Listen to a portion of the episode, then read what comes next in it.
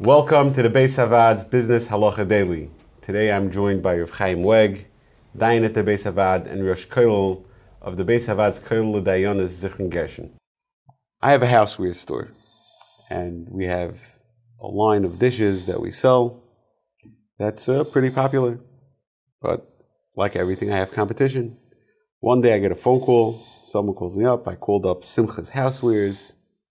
$100 for a set of dishes. Will you beat that price? So, am I allowed to, at that point, tell the caller if I have a lower price? And if my base price really is above the price that he got quoted by somebody else, am I allowed to beat that price just for that buyer? The question that you're asking is really a question in the sugya, in the halacha of ani hamehapech The halacha is that if somebody is trying to buy a particular product, the deal is about to be finalized, a different buyer can't come and chap mice, grab what he wanted to buy. Person is about to sell a certain item to a particular buyer. They're about to go ahead and to make the sale, and a different seller has the exact same item. He wants to go ahead, he chapsays the deal and sells it instead of the original seller. That is a problem of B'charara. The second person is considered to be a rasha. However, that's dafka when a different buyer undercuts the existing buyer.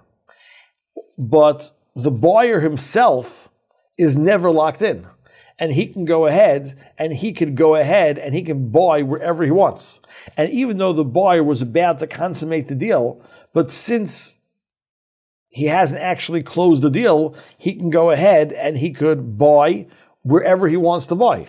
So in this case, although it would be assur for you, the store owner, to call the buyer and suggest him to buy your product when he is already negotiating with Simcha, Simcha store, but if he turns to you, so then he's entitled to buy wherever he wants. There's no halacha that just because a person walks into one store, now he's locked in, he must buy in that store.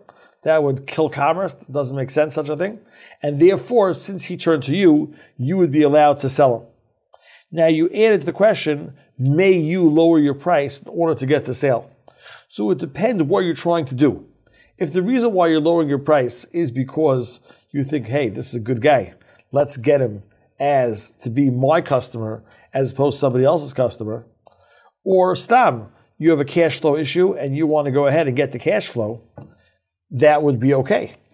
However, if you're trying to put that other guy out of business and you're trying to negatively affect the other person's business, then that would be assur to sell below your regular price. If you enjoyed this video and would like to receive more like it, or to sponsor a future video, please visit baishavaad.org.